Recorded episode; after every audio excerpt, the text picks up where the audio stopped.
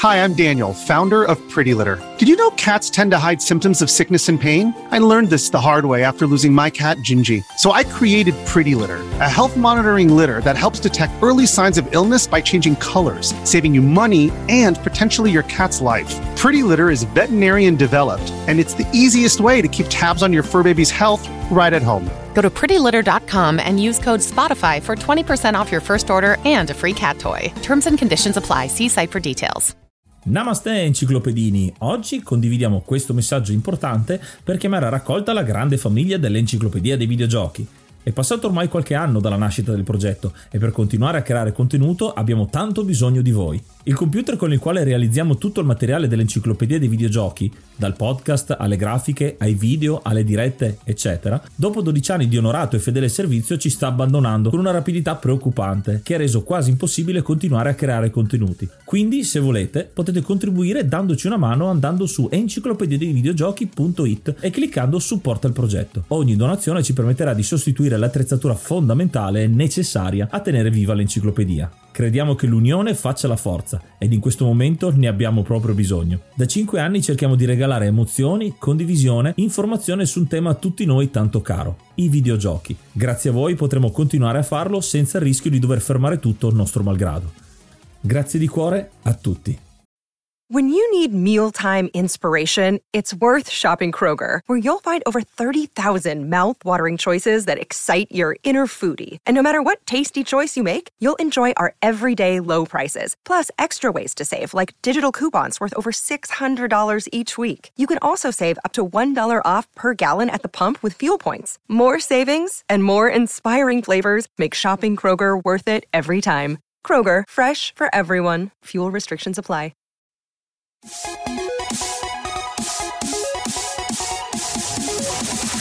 Namaste e benvenuti ad un nuovo episodio dell'Enciclopedia dei Videogiochi. Io sono Ace. E io sono Yuga. Nel podcast di oggi parleremo di Premiere. Oh, Premiere, uno di quei classiconi esclusiva per Amiga che abbiamo giocato per tantissimo tempo. Siamo molto curiosi di sapere cosa ne pensate di questo gioco perché noi lo ricordiamo come uno dei migliori giochi usciti su Amiga, ma non tanti di voi hanno giocato all'Amiga e non sono amighisti come noi. Quindi siamo molto curiosi di sapere che cosa ne pensate. Prima di parlarne però vogliamo ringraziare i nostri mecenate, chi ci supporta con il canale.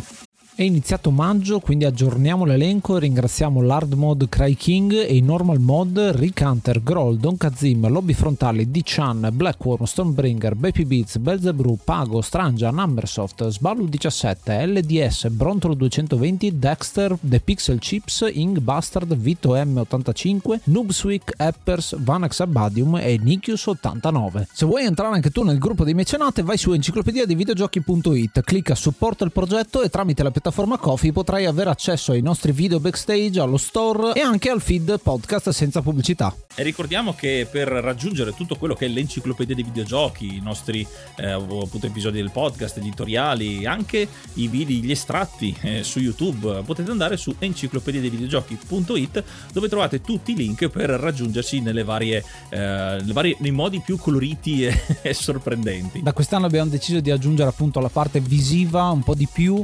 Quindi è bello perché abbiamo più modi diversi per trovare per trovarci e se volete fare invece una ricerca tramite videogioco, cioè se ne abbiamo parlato, abbiamo l'archivio che è una cosa molto carina che stiamo gestendo, stiamo cercando di rimpinguare pian pianino, ormai sono quasi mille titoli diversi trattati tra episodi regolari, eh, rubriche, sei giochi imperdibili, i reel, i rapid fire, ce ne sono veramente tantissimi.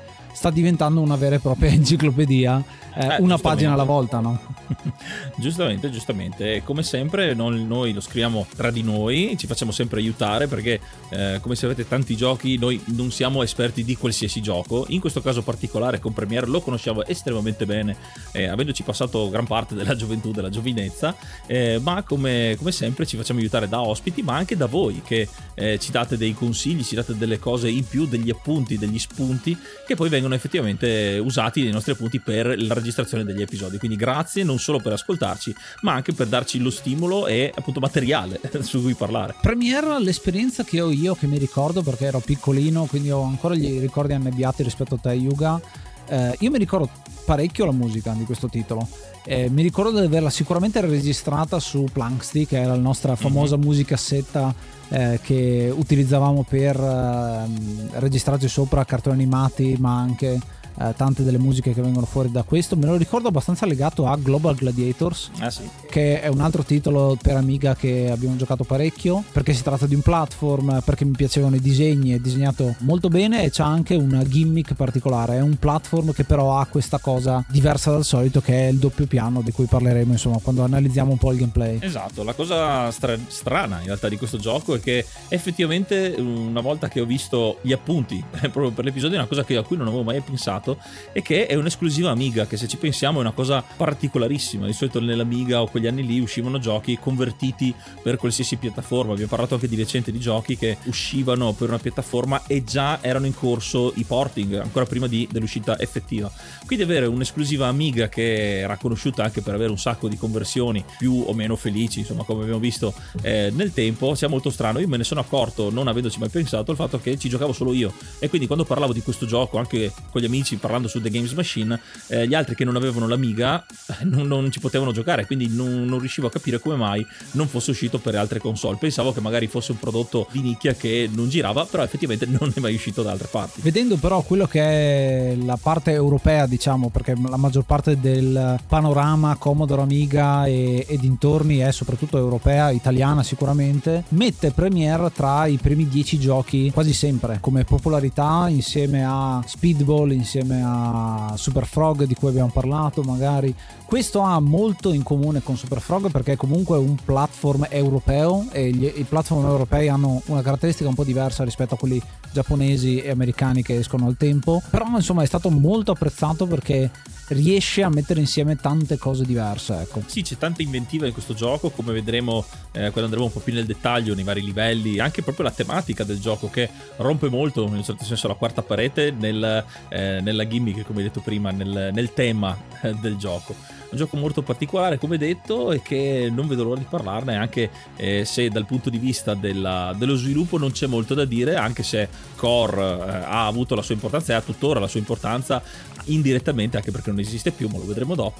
Quindi direi di sederci sulle nostre sedie da regista, prendere il nostro chuck e partire ascoltandoci prima una delle tracce della colonna sonora.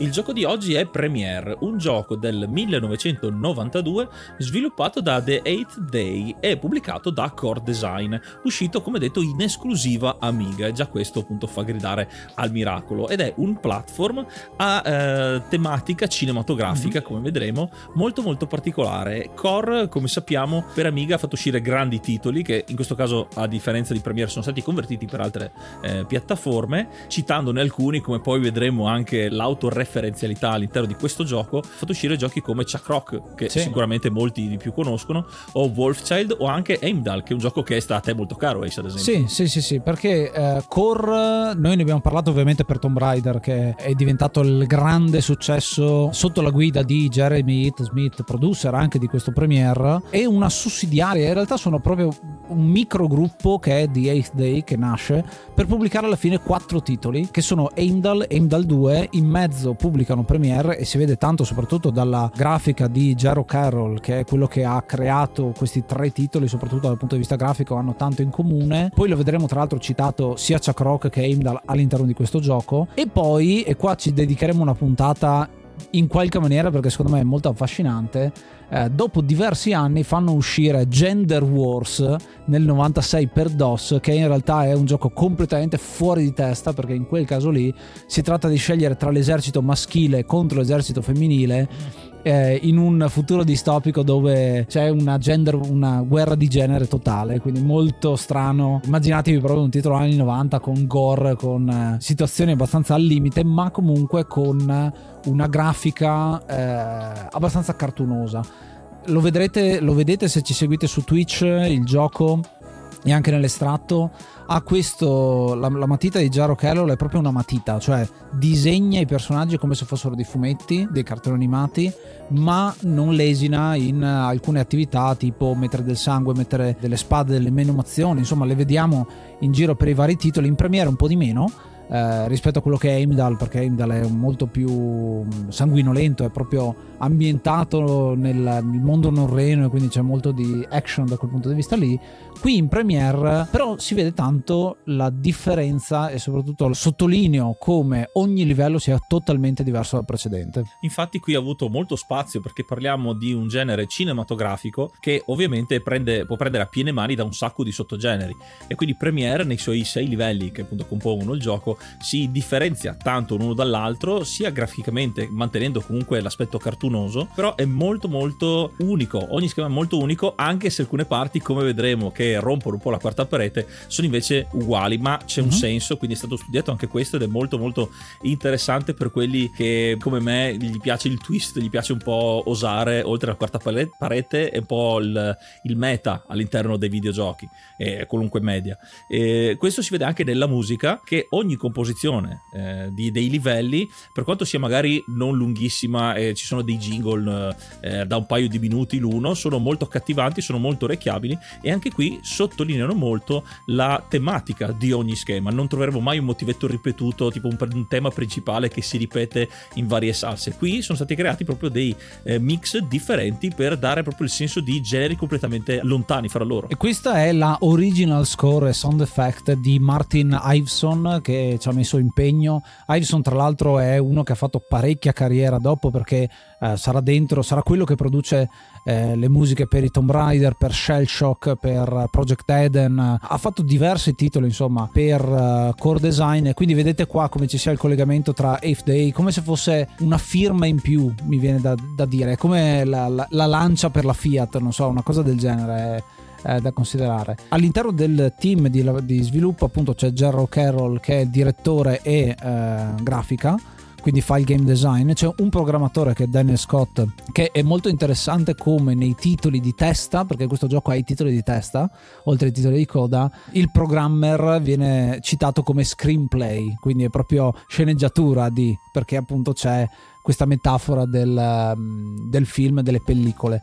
eh, Daniel Scott appunto che si mette a creare questo gioco, tira fuori, eh, è il novantadue, il novantadue è l'anno di Street Fighter due, eh, Fatal Fury è lì, e quindi il sistema di Fatal Fury viene messo all'interno di questo gioco. L'idea è la stessa fondamentalmente, di avere questi due piani, utilizzare la terza dimensione in una maniera un po' diversa, e eh, siamo in un periodo in cui i platform sono stra famosi, dopo Super Mario tutti vogliono fare cose come Super Mario, è uscito Gianna Sister anche eh, su Amiga, che è una, una copia praticamente, un clone Eh, di Super Mario, cercando qualcosa di un pochino diverso. ehm, hanno provato a farli su Amiga in diverse salse, appunto prima ho citato Global Gladiator, eh, c'è il gioco de- di McDonald's, McKids, che aveva il sistema di inversione della gravità ad esempio, e cose simili. Questo gioco prova con questa meccanica del, del doppio piano, e effettivamente poi bastano solo due o tre persone ancora per una parte di editing finale, e quello che fa le mappe, che sono molto importanti all'interno di questo gioco. Sì, mappe che man mano che andiamo avanti con i livelli diventano sempre più grandi e anche sempre più articolate. Infatti il gioco ha una curva di difficoltà non estremamente eterogenea, il gioco va avanti molto mm-hmm. in maniera uniforme, quindi la difficoltà aumenta ma non è così difficile un livello rispetto a un altro di seguito. Gli ultimi livelli ovviamente saranno molto più difficili perché ci saranno un sacco di nemici in più e un sacco di idee in più più del, del, nel puzzle da dover superare. Tuttavia anche il primo livello può essere molto molto difficile alle prime armi, anche perché i programmatori, come al solito, essendo a cavallo tra gli anni ottanta e novanta, c'è sempre quel sadismo di mettere quelle cose che si possono fare ma che ti portano a perdere energia, quelle trappole insomma eh, di programmatori, mm-hmm. col fatto che non vedi al di là dello schermo, quindi il personaggio non si rende conto.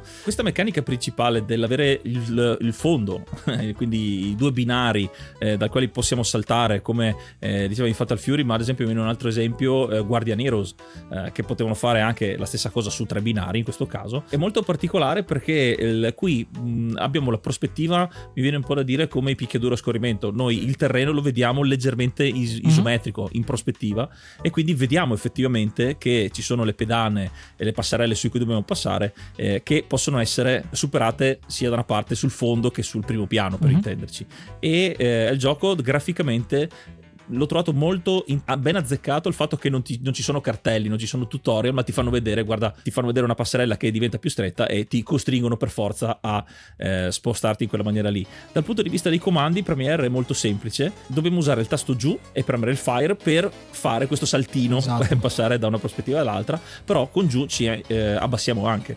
Qui secondo me l'Amiga ha avuto un po' di difficoltà, perché avendo appunto solo il joystick analogico e il, il, il bottone di fuoco, dovevi eh, arrangiarti un po'. Sono le cose che trovi anche in Mortal Kombat, le corsioni Street Fighter, dove dovevi fare combo incredibili con un tasto solo per vedere cosa veniva fuori. Qua Premiere però, per quanto sia particolare il fatto di saltare premendo su, che siamo abituati ormai con i pad ad avere il tasto salta, dà un po' più di difficoltà iniziale. Chi ovviamente ha sempre giocato con l'Amiga lo conosceva già, era molto tranquillo, però mi ricordo che quando ho fatto gio- provare eh, a chi veniva dalle console non è stato così immediato. Per il resto è un platform abbastanza no- normale, insomma, a parte questa meccanica particolare, eh, dove dovevamo farci largo eh, nei vari nemici, arrivare alla fine dei, live- dei livelli. E una cosa della struttura del gameplay, del design, è che noi abbiamo eh, due parti per ogni livello. Abbiamo mm-hmm. la parte principale, dove dobbiamo arrivare dal punto A al punto B alla fine del livello, non però in maniera lineare, non andiamo solo da in una direzione, ma saliamo anche, torniamo indietro, c'è eh, molta varietà nei movimenti che possiamo fare. Dopo questa parte ci sarà la mini parte del mini boss, che in realtà sono anche abbastanza corte, ma che ho trovato molto inventiva, come vedremo dopo, perché non sono meramente dei combattimenti alla Mega Man, per intenderci, ma bisogna buttare l'ingegno. Quindi eh, già di partenza l'idea e la grafica e l'impegno che è stato messo, per me è uno dei più bei giochi appunto per Amiga. Il fatto che sia uno dei primi dieci spesso nelle classifiche lo concordo, insomma, lo dimostra. Eh, a proposito sempre del gameplay, di quello che fai all'interno del gioco, la mappa è appunto eh, più che isometrica è in assonometria, quindi hai un po' di spiazzamento, forse quello, il fatto che lavori per diagonali, l'ingegnere ma, qua, che... ma questa cosa, vabbè, un po' di ingegnere devo, di, devo metterlo.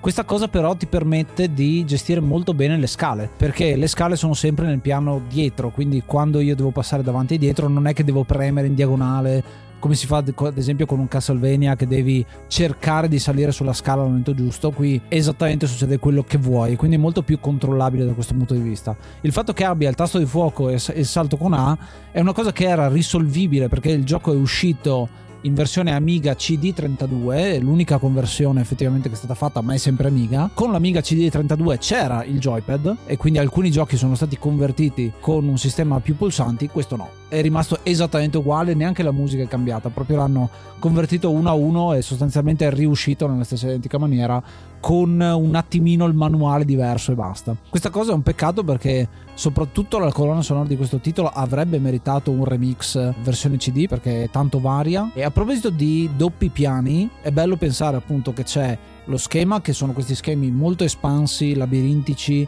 con tanti oggetti da trovare. Lo scopo del gioco è Eh, recuperare delle pellicole che ci sono state rubate, ma il fatto che ogni mappa ha un davanti e un dietro della mappa, perché c'è la parte davanti alle quinte, e quindi l'ambientazione caratteristica, tematica per diversi generi di film, e il dietro le quinte, che possiamo osservare che è sempre popolato da un sacco di nemici, ma è molto interessante perché in questa maniera puoi vedere che cosa c'è dietro. E lì ci sono easter egg, ci sono tante cose particolari, perché appunto nello schema ad esempio ce n'è uno in bianco e nero, quando vai dietro le quinte torna tutto non in bianco e nero, ma i personaggi sono ancora vestiti col bianco e nero. C'è un po' di sovrapposizione e di rottura della quarta parete letteralmente, no? Sì, è come andare a teatro dietro la scenografia degli attori, quindi vediamo le assi di legno, gli chiodi, tutto in costruzione. È come se effettivamente lo schema di gioco sia una grande scenografia di cartone e legno, e ogni volta che passiamo dall'altra parte ovviamente vediamo il mondo reale, effettivo. È una cosa che ho trovato soprattutto le prime volte, che da piccolo non capivo, poi una volta che realizzi quello che succede, perché effettivamente sei in uno studio cinematografico, tu vai in questi livelli, è come se tu fossi nelle varie stanze di Hollywood Hollywood a cercare questi, queste bobine, questi, questi rulli per il cinema, per i tuoi film. Molto interessante, anche qui ci sono gli easter egg dentro che rimandano gli altri giochi di eh, eighth Day e Core, come hai già citati eh, Chuck Rock, Heimdall, Wolfchild addirittura, che con eh, cose improbabili tipo Chuck Rock capitolo otto che in realtà ne sono usciti due, quindi eh, mo- molto interessante, molto carino, insomma, molto da, da farsi una risata. La cosa buffa è che dietro le quinte però i nemici sono sempre gli stessi, quindi qua si può vedere eh, nonostante dietro le quinte hai mostri ad esempio nel bianco e nero, vedi le mummie in bianco e nero e anche i bonus in bianco e nero, quindi c'è questa, comunque ovviamente per motivi di design eh, non potevano cambiare apposta eh, le cose, però fa un po' ridere anche quello. Ci sono le cineprese, mm-hmm. le macchine da presa, le macchine fotografiche, proprio come un vero studio, eh, anche se non capisco perché ci siano gli spuntoni per terra, quindi eh. anche qua si sono messi comunque a mettere le trappole. Eh, ci sono i vari bonus, anche i bonus sono molto tematici, ci sono i classici Oscar, eh, mi viene da dire tipo Golden Globe, queste facce sì. particolari, e per riprendere l'energia hai il panino e i popcorn, giustamente perché sei al cinema. Sottolineo un'altra cosa per il fatto della varietà, abbiamo parlato sia dei nemici eh, sia delle ambientazioni e delle musiche, ovviamente anche eh, i nos- le nostre armi. Sì. Noi sì, di, sì, base, sì. Eh, di base siamo squ- quando siamo squattrinati, perché ovviamente le armi sono contate, quando perderemo l'arma eh, tipica del livello comunque avremo eh, i nostri pugni, con que- tra l'altro con questa animazione che ho sempre trovato molto soddisfacente, fa vedere quanto, for- quanto forte può effettivamente tirare un pugno, però anche le armi sono molto tematiche eh, nei vari livelli, mm-hmm. e quindi mi fa piacere che abbiano mantenuto il fatto di cambiare, cioè, non è il protagonista con le sue armi che gira nei livelli, ma il protagonista che si adatta al livello in cui è. Esattamente, questa è una cosa fondamentale che anch'io ho trovato molto bella. Poi quando vi raccontiamo i vari livelli magari le citiamo tutte quante perché merita tanto, e si vede come ci sia il lavoro anche di animazione, perché effettivamente essendo tutte diverse vuol dire che hanno bisogno anche di animazioni diverse. Questo protagonista Clutch è disegnato molto bene, molto particolare, non assomiglia tanto a quello delle cinematiche di cui vi parleremo perché sono molto importanti all'interno di questo gioco, però fanno la, fanno la loro figura, ecco, anche perché devi eh, ce l'hai sempre per tutto il gioco al centro della scena, quindi deve essere importante.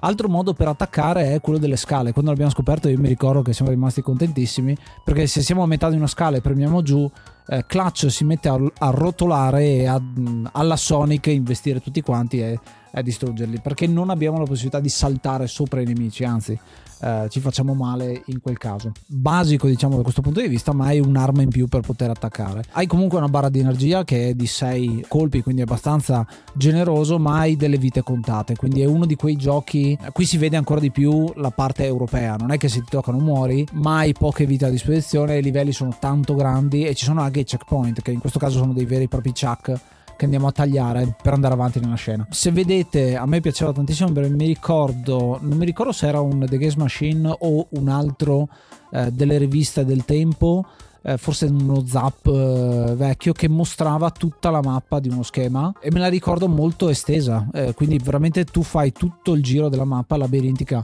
vera e propria, solo che non hai mai l'impressione quando sei dentro il gioco di essere in un labirinto, perché tu vivi in uno spazio molto ristretto, no? Vedi una porzione molto piccola dell'intero schema e poi magari scopri che l'uscita di tutto quanto è tipo dietro un muro, solo che devi fare tutto il giro per arrivarci. Sì, infatti molto particolare, soprattutto la mappa del primo schema quando l'ho vista è molto lineare e solamente andare a destra, tornare a sinistra, andare a destra, tornare a sinistra, andare a destra, eh, su più livelli, quindi salendo sempre di più.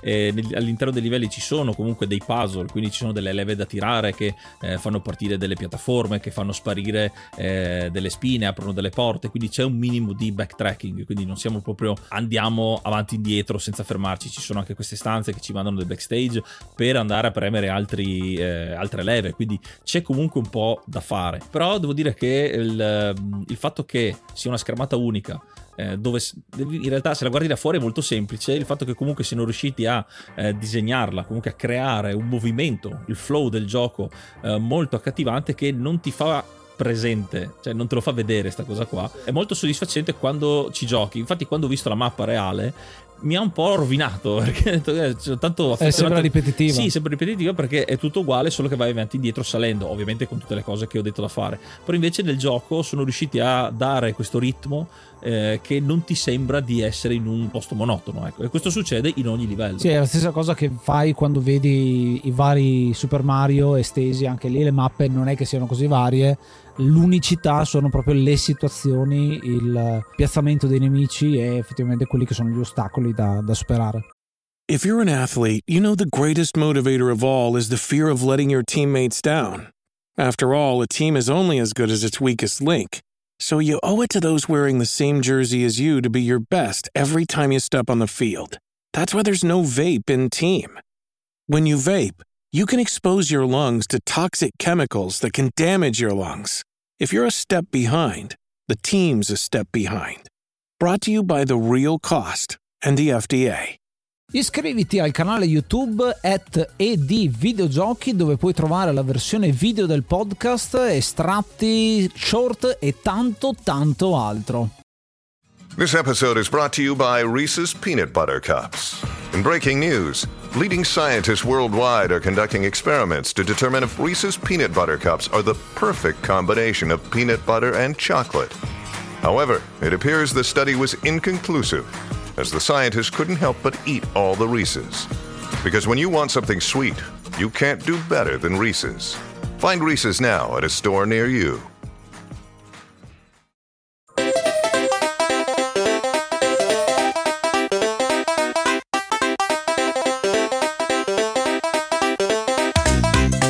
Parlando di quella che è la storia del gioco, cosa succede nel gioco, è fantastico dal primo minuto, perché quando tu fai partire il dischetto vieni accolto da un'introduzione, una cinematica, che per i giochi Amiga non era così frequente. C'è proprio un'altra atmosfera che viene generata immediatamente da quella che è l'introduzione del gioco.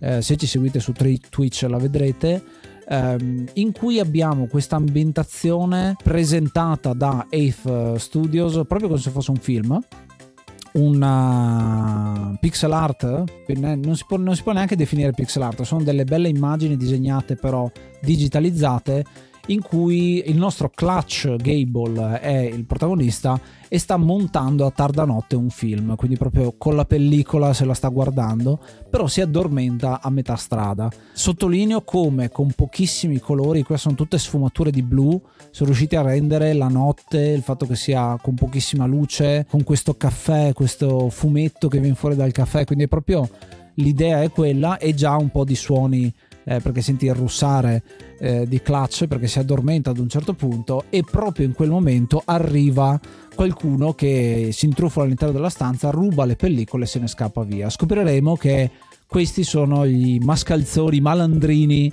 dello studio avversario, perché lui, Clutch, lavora per uno studio, per lo studio Core effettivamente, quindi c'è un'autocitazione della Core Design, eh, mentre da, della Core Pictures come viene chiamata in questo titolo, e dall'altra parte invece eh, c'è lo studio dei cattivi che ruba il film. Alla mattina Clutch riceve la telefonata in cui viene avvisato che i film sono spariti dal, dal capoccia, dal, dal suo capo, e quindi la sua missione a quel punto, dopo un urlo di terrore, è andare a recuperare questi, queste pellicole. Perché proprio questo dà appunto il titolo al gioco, c'è la premiere, questi film devono essere eh, proiettati per la prima volta al grande pubblico, e eh, siamo a ridosso delle proiezioni, quindi la nostra missione appunto è recuperarle tutte in tempo eh, per le premiere. Eh, io sono molto affezionato a questa intro, ne ricordo eh, poche perché effettivamente ce ne sono poche, sì, nei giochi Amiga. L'altra è eh, la intro di Another World, sì, eh, che cinematica, eh, lì, così, molto cinematica, lì mh, fatta in maniera diversa con rotoscopo eccetera. In questo caso è proprio cartunosa, ricorda un po' un punta e clicca,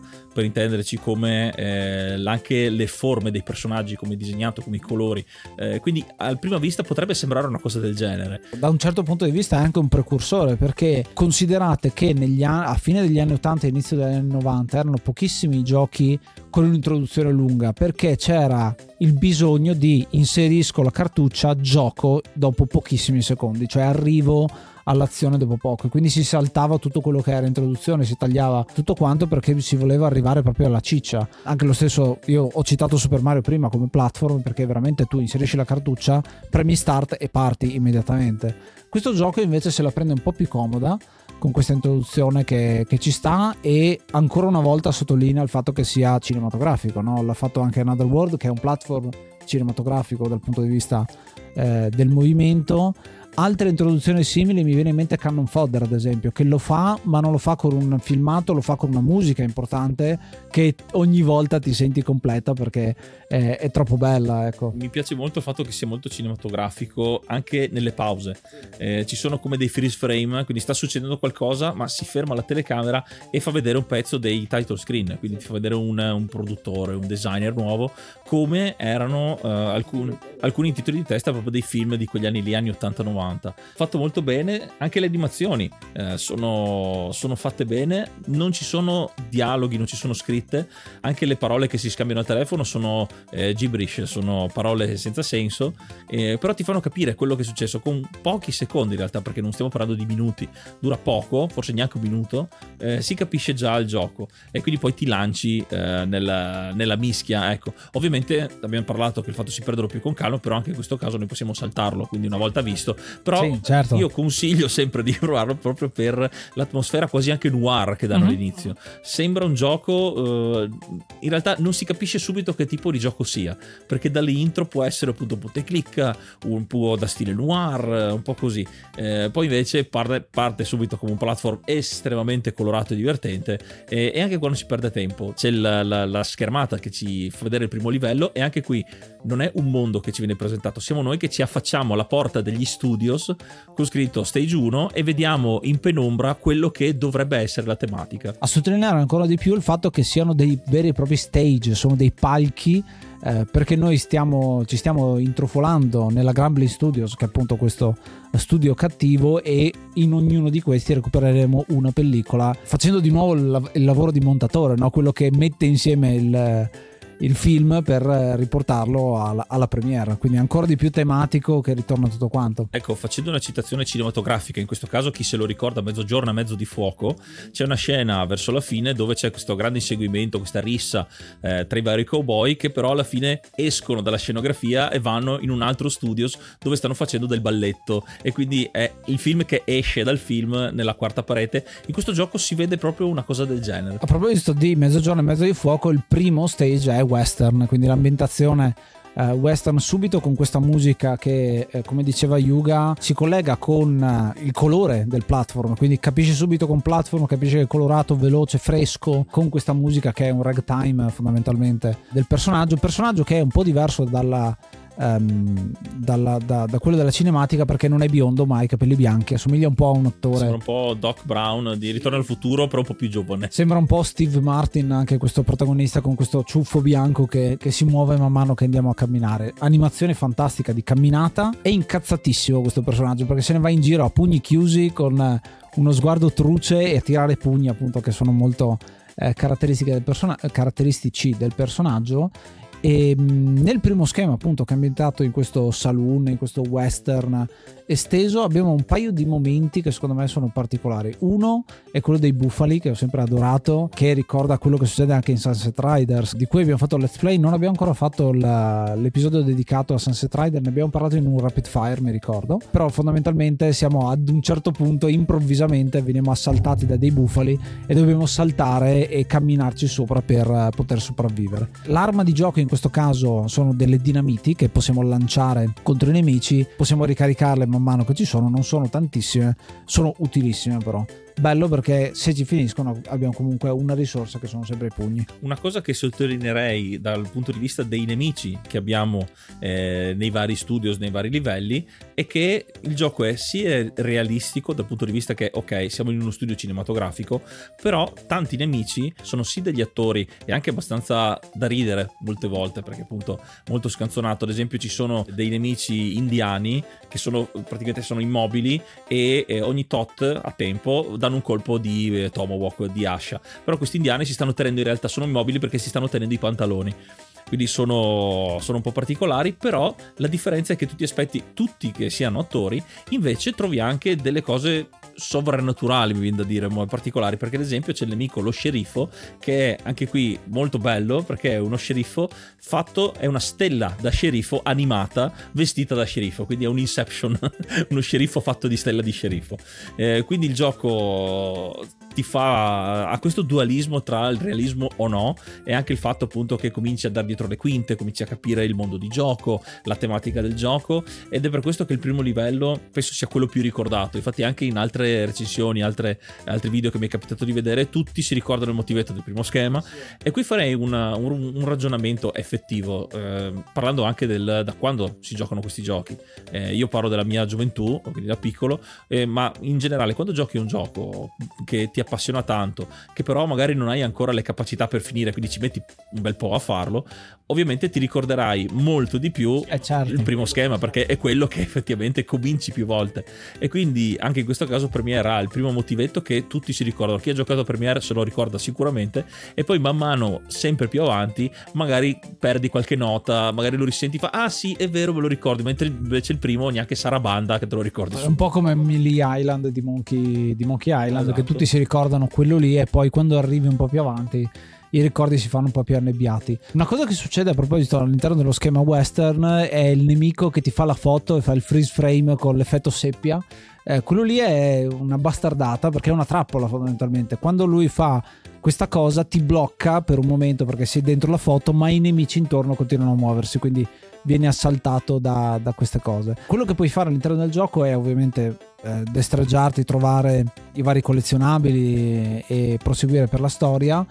Hai i nemici da sconfiggere eccetera eccetera, ma ci sono gli interruttori interruttori che ti servono ad aprire porte, a togliere delle spine per poter accedere a delle aree nuove, oppure sono anche delle trappole, quindi tu tiri, io mi ricorderò sempre quella dove tiri appunto l'interruttore e sopra di te cade una pala di fieno spinata, una cosa del genere, quindi particolare questa, questa cosa. Ci faremo comunque strada fino in cima, Uh, quando cominceremo a vedere proprio le, le luci in, uh, sul soffitto, fino alla battaglia boss battaglia boss molto molto carina, perché è una citazione di Wild Gunman, quindi la meccanica è quella, uh, in cui combattiamo un uh, fuorilegge cane grande e grosso che ci sparerà, noi dobbiamo semplicemente aspettare che lui muova la mano verso la pistola perché è il momento giusto per potergli sparare. Quando lo affrontammo la prima volta mi ricordo che non sapevo che cavolo fare, e quando ho premuto e l'ho visto sparare il uh, clutch, ho detto cavolo, allora c'è anche la pistola, no? Quindi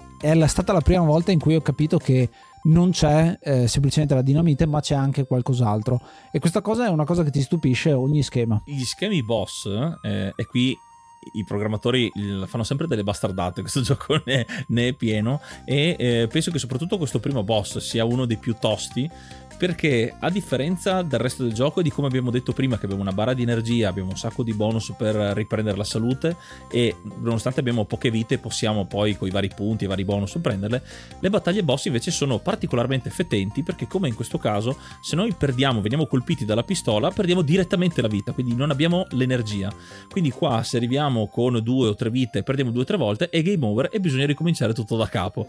Questo tutte le sfide boss, eh, che ci saranno comunque delle trappole che ci faranno perdere eh, la vita direttamente. Infatti questo qua, questo boss senza manuali, senza trucchi, senza niente, ci abbiamo messo un po' per scoprire quanto, e poi anche magari ci riuscivi una volta e aumentavi la concentrazione per, averci, per esserci riuscito, però non eri abbastanza veloce. Parliamo di comunque bambini di sei sette anni che sono in preda alla, alla foga di farcela, e quindi arrivare all'ultimo colpo che devi fare game over e ricominciare tutto da capo effettivamente può procurare alcuni rage quit.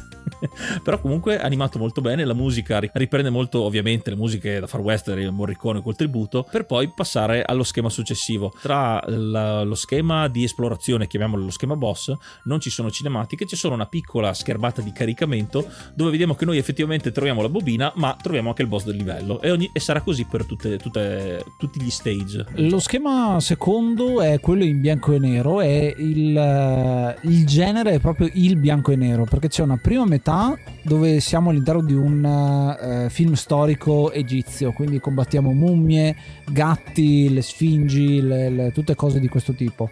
Poi ad un certo punto a metà schema cambia tutto, perché ho trovato interessante che possiamo usare l'arma per distruggere il naso eh, di, una, di una sfinge che ci apre la porta, questo è un piccolo segreto, e accedendo a quella porta siamo in un'altra zona, sempre all'interno del mondo bianco e nero, ma siamo nel mondo anni venti, se non mi ricordo male, con macchine, con i poliziotti londinesi col manganello in mano, quindi tutta estetica di quel periodo. E questo è l'unico livello diviso a metà, quindi che non ha una tematica principale come può essere appunto western, fantascienza eccetera. È bello che eh, viene tagliato in due. Anche qui molta inventiva, ad esempio un particolare su tutti che mi viene in mente su questo secondo livello, nella parte egizia in questo caso, è che il, la, scene, la scenografia ovviamente ha i geroglifici, perché siamo come se fossimo all'interno di una piramide egizia. A un certo punto ci sono alcuni nemici eh, geroglifici che partono e non possono essere distrutti perché sono nel muro, quindi possiamo solo evitarli, ed è eh, tra l'altro, siccome sono stilizzati, sono anche difficili da vedere, quindi eh, le prime partite di gioco veniamo colpiti senza renderci conto di cosa sia. La maniera per evitarli è neanche tanto saltare, perché non hai tanto spazio in alto, ma è proprio cambiare corsia. Esattamente. E un'altra cosa degna di nota è che, essendo l'unico schema diviso in due, anche la musica e la, eh, e la grafica in questo caso cambiano, quindi un'attenzione particolare in questo. Infatti un po' mi è dispiaciuto eh, una volta arrivato poi al terzo livello che non si sia mm-hmm. eh, diviso in due anche gli altri, ma sono rimasti invece a tema singolo. Infatti mi aspettavo queste, queste dicotomie nei vari livelli. Questo è l'unico che lo fa, ma lo fa molto bene. Sì, sto pensando se ha a che fare con qualcosa tipo hanno tagliato del contenuto e hanno messo insieme due, due schemi magari in, in qualche maniera, però il fatto che abbia Eh, in comune il fatto di essere entrambi in bianco e nero ci sta, ci sta tantissimo questa cosa. La battaglia boss in questo caso è un inseguimento, quindi interessante perché cambia totalmente la modalità di gioco. In questo caso siamo inseguiti da un treno, eh, da una locomotiva che arriva da sinistra a destra. Noi siamo su uno di quei Eh, di quelle piattaforme che si muovono sui binari e dobbiamo semplicemente evitare di farci colpire dal treno. Per farlo dobbiamo intanto non farci colpire dai cartelli, e quindi dovremo abbassarci oppure saltare laddove il, il, le rotaie mancano, e dall'altra parte comunque dobbiamo continuare a lanciare delle dinamiti, qua ritornano, per cercare di tenere lontano questo treno. Non è per niente facile questo schema, eh, mi ricordo, anche perché la tensione, come diceva Yuga prima, che se perdi devi ricominciare da capo tutto quanto, tutto in bianco e nero, quindi molto molto carino. C'è la citazione, se vogliamo, perché il treno in bianco e nero è uno dei primi film della storia, no? Del, se vi ricordate, il treno che viene fuori dallo schermo, ecco, quella è la citazione nella storia del cinema. E questo gioco, insomma, si vede come chi ha creato questo gioco mh, non tanto fosse appassionato di cinema, ma ha fatto un po' di ricerca, ecco. Sì, anche perché eh, si ricorda anche un po' il film muto. Eh, la musica è molto, eh, mi viene appunto da dire, di quei film eh, cinema senza effetti, e questo gioco non ha effetti sonori, c'è solo la musica. Una cosa che non abbiamo detto è che eh, nella modalità classica abbiamo la colonna sonora e non abbiamo gli, appunto, gli effetti sonori. C'è la possibilità di togliere la musica e quindi abbiamo qualche effetto sonoro, ma ovviamente non è fatto, questo gioco non è fatto per essere giocato senza musica. Sì, è una cosa che tra l'altro sull'Amiga succedeva spesso, cioè pochi giochi tipo i Beatman Brothers so che riuscivano a fare questa cosa, cioè sovrapporre musica ed effetti sonori. Eh, lo fanno in The Chaos Engine, che abbiamo giocato recentemente, mentre la maggior parte dei giochi Amiga o sentivi una cosa o sentivi l'altra. Sovrapporre le due cose era abbastanza eh, difficile e richiedeva tanta, tanta potenza. Bellissima l'Amiga dal punto di vista sonoro, però aveva questa piccola limitazione col numero di canali da poter utilizzare. Il terzo livello, dopo la parte in bianco e nero, eh, passiamo poi al genere horror, quello dei mostri classici, ad esempio tipo Dracula, quelle, quelle ambientazioni lupi mannari. Quindi siamo in un castello, o in vari castelli, eh, con anche delle piccole uscite fuori, ovviamente con i vari cimiteri. Qui devo dire che l'ambientazione, per quanto sia rimasta cartunosa, quindi anche i lupi mannari sono comunque eh, buffi, quando li, li battiamo fanno delle espressioni molto da ridere, eh, e anche i vari mostri, tipo quelli che strisciano per terra, sono, sembrano un po' bambineschi. Però d'altra parte ci sono, ad esempio all'esterno dove ci sono i cimiteri, ci sono le lapidi che escono da terra, ma ci sono anche delle fosse dove affiora del sangue con degli scheletri. L'ho trovato un, un tocco sì. un po' atipico per il resto del gioco, ma effettivamente ci sta. E i colori sono un po' più sul blu scuro, e anche qua c'è la citazione degli Adams con mano. Ci sono, i mostri sono alcune delle mani che si aggirano eh, nel, nel castello, e eh, altre varie citazioni tipo quella di Frankenstein, perché a un certo punto nella seconda metà del castello eh, diventa anche un po' un mezzo laboratorio di scienziato pazzo. Vediamo eh, i raccoglitori di fulmini eh, che appunto sono quelli che storicamente nei, nei film sono quelli che fanno risvegliare creare, animare Frankenstein. Eh, e vediamo proprio Frankenstein all'interno del gioco, quindi, quindi diciamo che questo eh, è un tributo alla Universal, ai mostri della Universal, eh, e qui e si vede tantissimo. L'arma che abbiamo in questo caso invece è eh, l'acqua santa, quella che ad esempio in, eh, in Castlevania è quella che eh, usiamo, una delle prime armi che usiamo, la vediamo anche in Ghost and Goblins, ma mi piace anche fare la citazione, essendo un gioco europeo, dei Monty Python, sì. che è, è questa ampolla con la croce sopra, che ricorda anche un po' la granata sacra del film Il Santo Graal dei Monty Python, un evento fin da ridere, che verrà citata anche in Worms, ovviamente, poi la granata sacra. Il boss di questo schema è un diavolo slash Dracula, perché si trasforma ad un certo punto anche in pipistrello.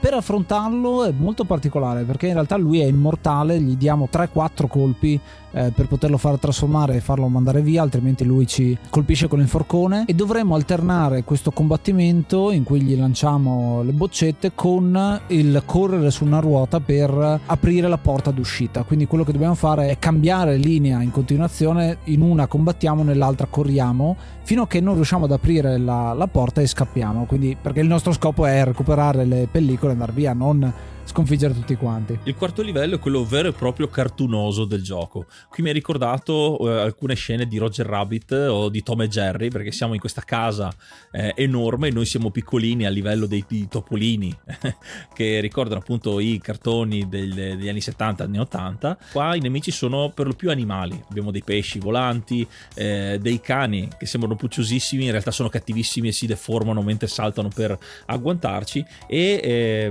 altri mostri antropomorfi che ricordano un po' strumenti musicali, eccetera. Questo è il... io, ci, io cito solo che c'è un sassofono che è stranissimo, perché è un sassofono con le gambe che però ha la bocca in un posto che non vi dico quindi c'è, c'è da farci un piccolo ragionamento su come funziona. Qui eh, ci sono degli elementi di tutti i giorni, quindi ci sono i buchi dei topi e ci sono i topi che ti sparano, eh, ci sono le prese di corrente che emettono elettricità, quindi ci sono le trappole ambientali, e ad esempio le spine, alcune spine che troviamo sono quelle classiche, alcune sono dei coltellini svizzeri aperti, eh, quindi hanno preso proprio il micromondo, insomma, dei, dei topolini tipo Tom e Jerry, faccio sempre quella citazione, eh, per racchiudere insomma il, il, core, il core design di questo gioco. Ci sono anche i fornelli, i fornelli che a tempo buttano fuoco, noi dobbiamo ovviamente superarli. Ci sono le cose, eh, ci sono queste, questi pericoli che si ripetono effettivamente eh, nei giochi, ma eh, come detto cambiano proprio faccia, cambiano proprio volto, per dargli comunque un minimo di varietà. Sì, c'è un qualcosa che mi ha fatto ricordare da un lato Comics Zone, che abbiamo parlato eh, recentemente, per l'aspetto fumettistico. Il protagonista un pochino lo ricorda, anche se non è il figo eh, che sarà eh, il protagonista di Comic Zone. E l'altro gioco che mi ha ricordato qualcosina, almeno come animazioni, o comunque come l'assurdità anche della situazione, è Earthworm Jim, eh, che ha qualcosina di, di quello. Ad esempio anche il cane, c'è, c'è un cane nemico che assomiglia al cane che c'è eh, in Earthworm Jim. La particolarità di questo livello è l'arma, secondo me, perché nonostante sia tutto cartunoso, noi abbiamo una pistola con cui attaccare i nemici. Sì, questo penso sia per, per come tributo ai cartoni di Anne Barbera, mm. come ad esempio Tom e Jerry, che erano pucciosi eccetera, però erano violentissimi, sì. Quindi il fatto di avere effettivamente un'arma letale in questo caso, anche se spara pallini, eh, la, la, si contrappone un po' eh, a questo. Ci sono anche ad esempio il topolino che da, gli esce un gorilla dal cappello con il mitra, quindi sono quelle, quelle cose un po' assurde che troviamo eh, nei cartoni sia Warner Bros che Anne Barbera di quegli anni lì. Sì, e questa cosa eh, via via che andiamo avanti nel livello diventa sempre più strana, complicata.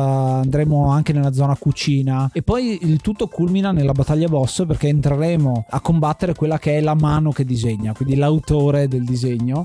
Qui eh, si va molto oltre, secondo me, quello che è il film, la metafora con il film, no? Perché non sono più attori, sono animali per la maggior parte, e c'è questa mano magica che se ne va in giro in uno stage che è tutto suo, perché siamo con la carta millimetrata sullo sfondo con il logo di Core, quindi c'è una cosa un po' particolare, e sono tre mini boss uno di seguito all'altro. Questa mano si metterà a disegnare un pellicano, poi se non mi ricordo male c'è una specie di rana che spara, una specie di boh, non so se è una rana o un dinosauro, qualcosa del genere, e poi abbiamo un diavoletto della Tasmania, a proposito di citazione della Warner. Questa cosa è molto interessante perché questo concetto combattere contro la mano che disegna io l'ho già sentito in altri giochi, anche della Nintendo se non mi ricordo male, perché c'è il guanto di Smash Brothers. Esatto, esatto. Questa forse è la battaglia più meta che il gioco ci dà, eh, perché appunto combattiamo il creatore. È un'idea che troviamo abbastanza spesso. E anche su Comics Zone c'è la mano che disegna, a proposito. Esattamente, esattamente, che troviamo molto spesso in alcuni tipi di cartoni. Mi viene in mente gli Animaniacs ad esempio, che, eh, o altri comunque sempre della eh, Warner Bros, come Bugs Bunny o Daffy Duck, eh, ma anche la stessa linea, ecco, facendo proprio l'esempio italiano, la linea, la linea Lagostina, eh, dove il personaggio creato dalla matita del creatore interagisce.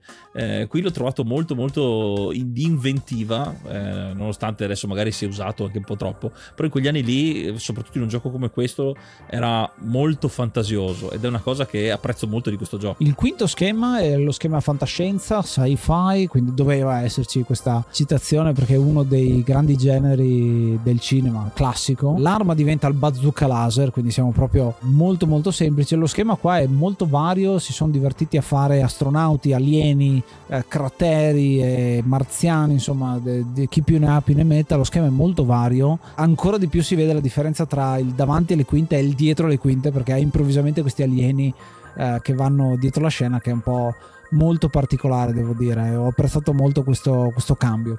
Eh, non credo, ah no sì, c'è anche il dietro le quinte nello schema precedente, quello cartoon, però si vede che è un po' di meno, se non, se non mi ricordo male stai molto eh, molto davanti rispetto al, al resto, anche perché i colori sono simili. Qua invece torniamo su eh, colori un po' più cupi, il nero, il grigio, l'arancione, il metallico.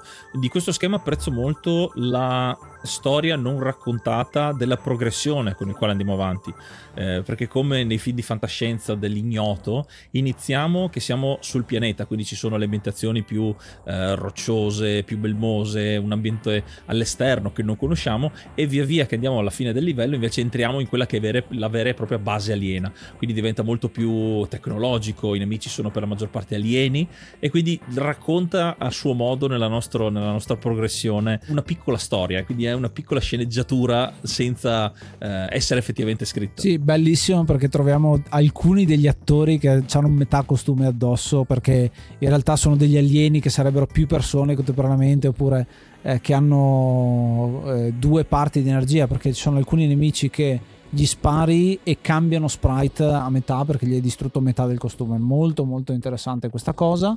Eh, qui la, dal punto di vista puzzle ce ne sono anche tanti di più, quindi c'è anche un po' di personalizzazione da questo punto di vista qui, dei vari livelli dove c'è qualcosa di nuovo. Tipo il primo livello è fondamentalmente arrivare più in cima possibile per, per sconfiggere il nemico, nel secondo è diviso a metà, il terzo c'è qualcosa in più, questo qua c'è ancora qualcosa di diverso, e poi andremo a combattere in realtà il boss, che è un po' una ripetizione. In questo caso siamo inseguiti non più da un treno ma da un'astronave, e quindi qua Eh, dovremo scappare. Non siamo su una piattaforma, ma dovremo noi andare da una piattaforma all'altra saltando, ancora più difficile, un pochino più lento del precedente inseguimento, però bisogna stare molto attenti perché qui se si cade muori. Ovviamente c'è l'autoscrolling, quindi eh, dobbiamo sempre stare attenti. L'astronave andrà più veloce di noi come lo era per il treno, però a differenza del treno questo, questa boss fight eh, forse è un po' più facile se troviamo il ritmo giusto, perché l'astronave in questo caso può essere distrutta eh, e quindi noi possiamo arrivare a tre quarti della boss fight, perché comunque dobbiamo arrivare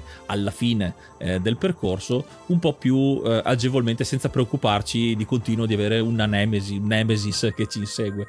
Eh, nella boss finale, in, questa, in questo percorso che abbiamo, ci sono ovviamente altre citazioni della storia del cinema, come la faccia nella luna che riceve il missile nell'occhio, anche qui fatta eh, ridisegnata insomma per l'occasione, eh, a comunque a mantenere lo spirito cinematografico del gioco, chiaro. Ancora una delle citazioni dei primi film esistenti in tutto e per tutto. Dopo questa boss fight abbiamo l'ultimo schema, l'ultimo schema a tema fantasy, quindi qua andiamo sul medievale, magia, e magia mi ha stupito il fatto che sia l'arma di gioco, il fatto che noi possiamo castare queste fireball eh, dalle mani, la palla di fuoco che va verso avanti per attaccare i nemici. Bellissima come situazione, perché cambia un po' eh, ancora di più la, la situazione. Quando l'ho visto ho detto siamo di nuovo nei castelli tipo horror, ho detto forse è una ripetizione da questo punto di vista, ma da una parte i nemici, da una parte noi come attacchiamo, mi è piaciuto molto perché appunto dà una sua unicità e personalizzazione a quello che è questo livello. Sì, infatti forse meno ispirato dal punto di vista visivo, da parte eh, della tematica del castello e dei colori, le scale sono eh, bene o male uguali, però ovviamente col fatto che viene cambiato eh, il genere di ogni nemico eh, lo fa diventare un po' più fresco. Eh, forse quest'ultimo schema è stato, è stato un po' deludente per me, perché eh, è sì ispirato dal punto di vista dei boss, dei mostri eccetera, forse però alcuni sono anche fin troppo difficili mm-hmm. e, e tediosi, più che altro perché non c'è un vero e proprio rischio tante volte. Eh, ad esempio c'è il drago che una volta imparato il pattern è molto semplice, basta spostarsi ovviamente sul binario opposto, eh, però questo riceve tanti colpi prima di essere sconfitto e non si muove molto, cioè non, non ci eh, permetterà di eh, sorpassarlo agevolmente, dovremo più delle volte affrontarlo.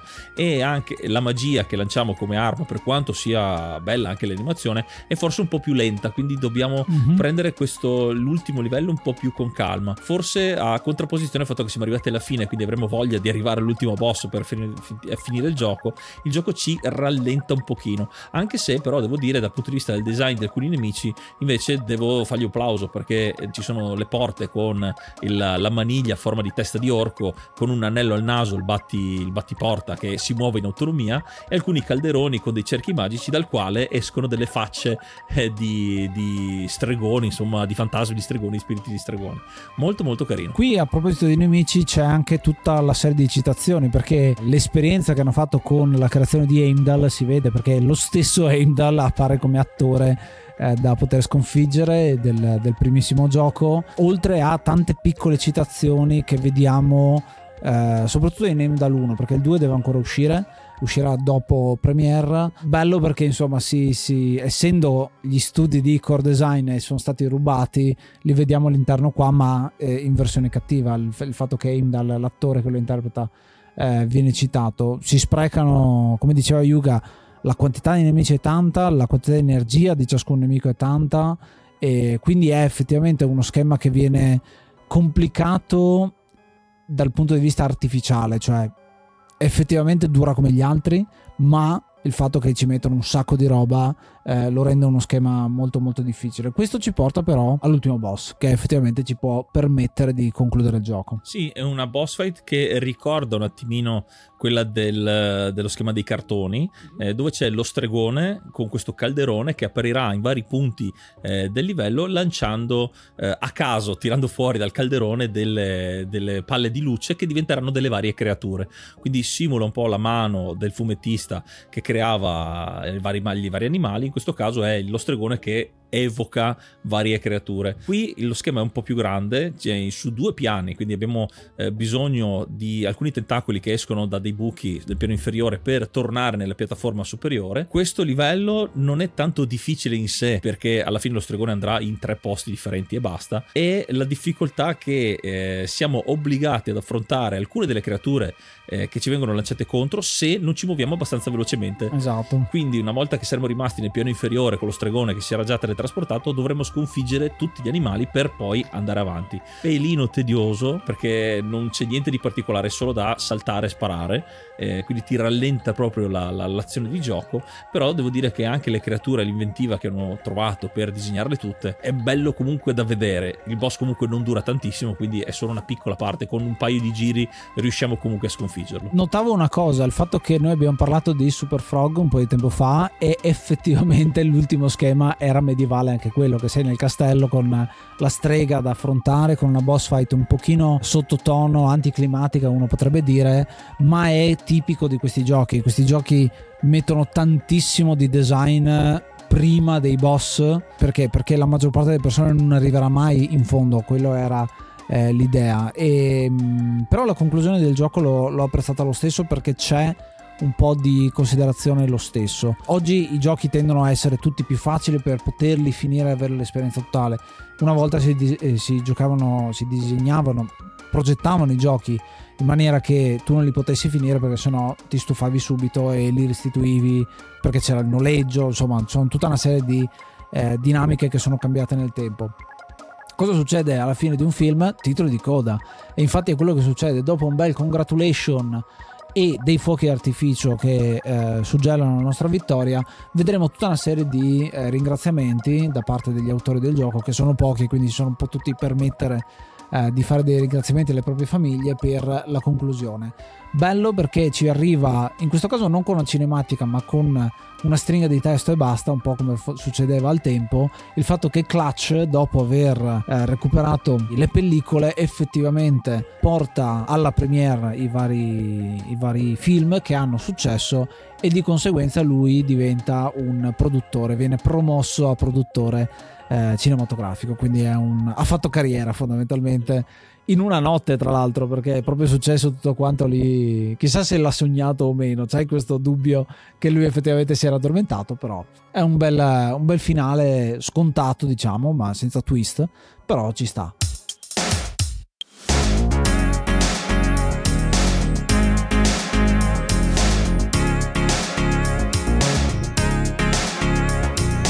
E questo era Premiere, un gioco davvero interessante, davvero colorito, davvero eh, da guardare, da giocare e da provare l'esperienza eh, di appunto di giocare, di passare livello per livello.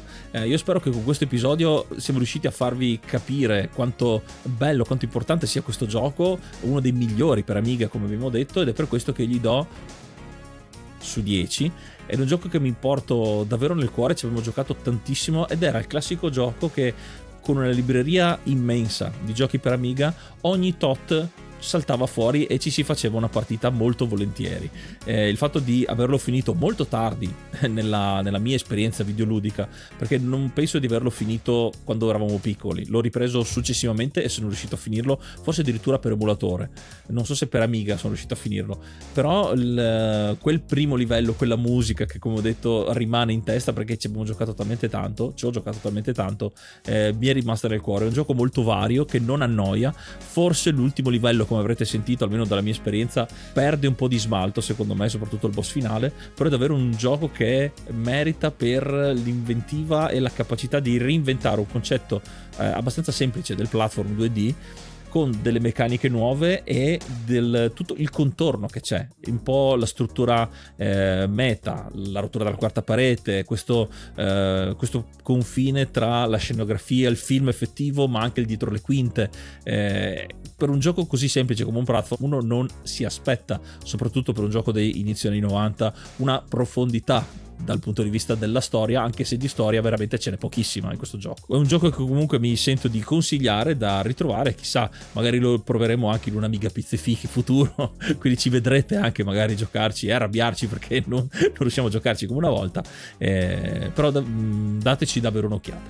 E tu, Ace, cosa ne pensi? Uh, io ho intenzione di dare su dieci a questo titolo perché ehm, è un'amalgama fatta bene, una bella ricetta di come si fa un videogioco con poche persone e con un'ottima eh, un ottimo affiatamento, mi viene a dire. Già il fatto che hanno avuto poche idee ma ben realizzate eh, credo che sia fondamentale. Ci siamo trovati molto spesso ad affrontare giochi che mettono dentro al proprio gioco tanta roba senza una vera e propria direzione, perché magari vogliono dare un'informazione, un'emozione particolare o una serie di emozioni, un'esperienza completa. Questo gioco non è straordinario, diciamo, da, dal, dal punto di vista del, del, del gioco stesso, di quello che ti dà, ma quello che fa lo fa molto bene, cioè amalgamare il tema cinematografico all'interno di un platform, mettere qualcosa di diverso che è questa, eh, questo doppio piano che viene sfruttato in tutte le salse possibili all'interno di questi sei schemi, non tantissimi schemi, però ciascuno di essi è abbastanza sviluppato, a parte l'ultimo appunto per eh, questioni probabilmente di tempo, di budget, eh, chi, chi, o, o anche semplicemente il fatto che doveva essere l'ultimo schema, quindi ancora più complicato. Al tempo giochi dell'Amiga del genere non ce n'erano tantissimi che eh, avevano questa differenza, però insomma eh, sono rimasto molto contento. Eh, tra l'altro siamo nel novantadue, quindi in realtà è anche abbastanza in là con l'età dell'Amiga, perché Eh, sta cominciando a fallire effettivamente la Commodore in questo periodo, eh, ed è bello come sia un po' un coronamento di quello che si poteva fare con l'Amiga al tempo, con, dal punto di vista grafico sicuramente, dal punto di vista musicale, sonoro, eh, sicuramente con delle musiche accattivanti che avrete sentito durante tutta la puntata. E dal punto di vista gameplay si sarebbe potuto fare qualcosina di meglio, se, ma la limitazione lì era proprio eh, o lo facevi un gioco da tastiera, perché l'Amiga è una tastiera, quindi potevi provare a fare qualcosa di diverso. Diciamo che però non c'era ancora la cultura di V S D, dell'F P S, di queste cose qua. Stava per arrivare il gioco P C, eh, DOS in questo caso, con eh, alcune varianti. Qui è un pelino prima della, della, della situazione. Noi avendo, avendone parlato all'interno del podcast, sappiate che tra poco verrà annunciato un remake, perché quando, quasi sempre succede quando ne parliamo. E anche per questo episodio è tutto. Noi come al solito vi ringraziamo per l'ascolto e per la visione, per chi ci ha seguito su Twitch in diretta durante la registrazione, e come sempre vi ricordiamo che per tutte le cose che riguardano l'Enciclopedia dei Videogiochi, gli episodi, i video e le novità, le, gli aggiornamenti che ci sono, potete andare su enciclopediadeivideogiochi punto it, che è il punto lab principale dove potete raggiungere eh, tutti i nostri link, tutte le nostre postazioni all'interno del web. Noi ci teniamo ad avere un pubblico attivo, ecco, questo è sempre così, perché lo trovate sotto ogni episodio di Spotify la possibilità di consigliarci giochi nuovi.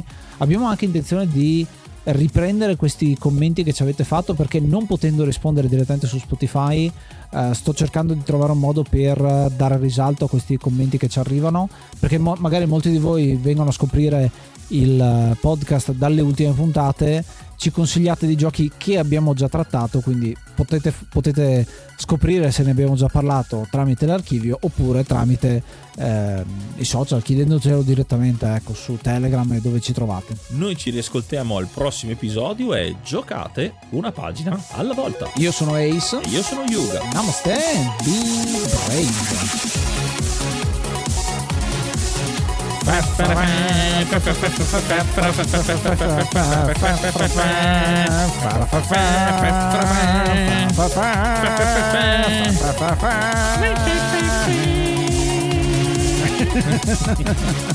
Fa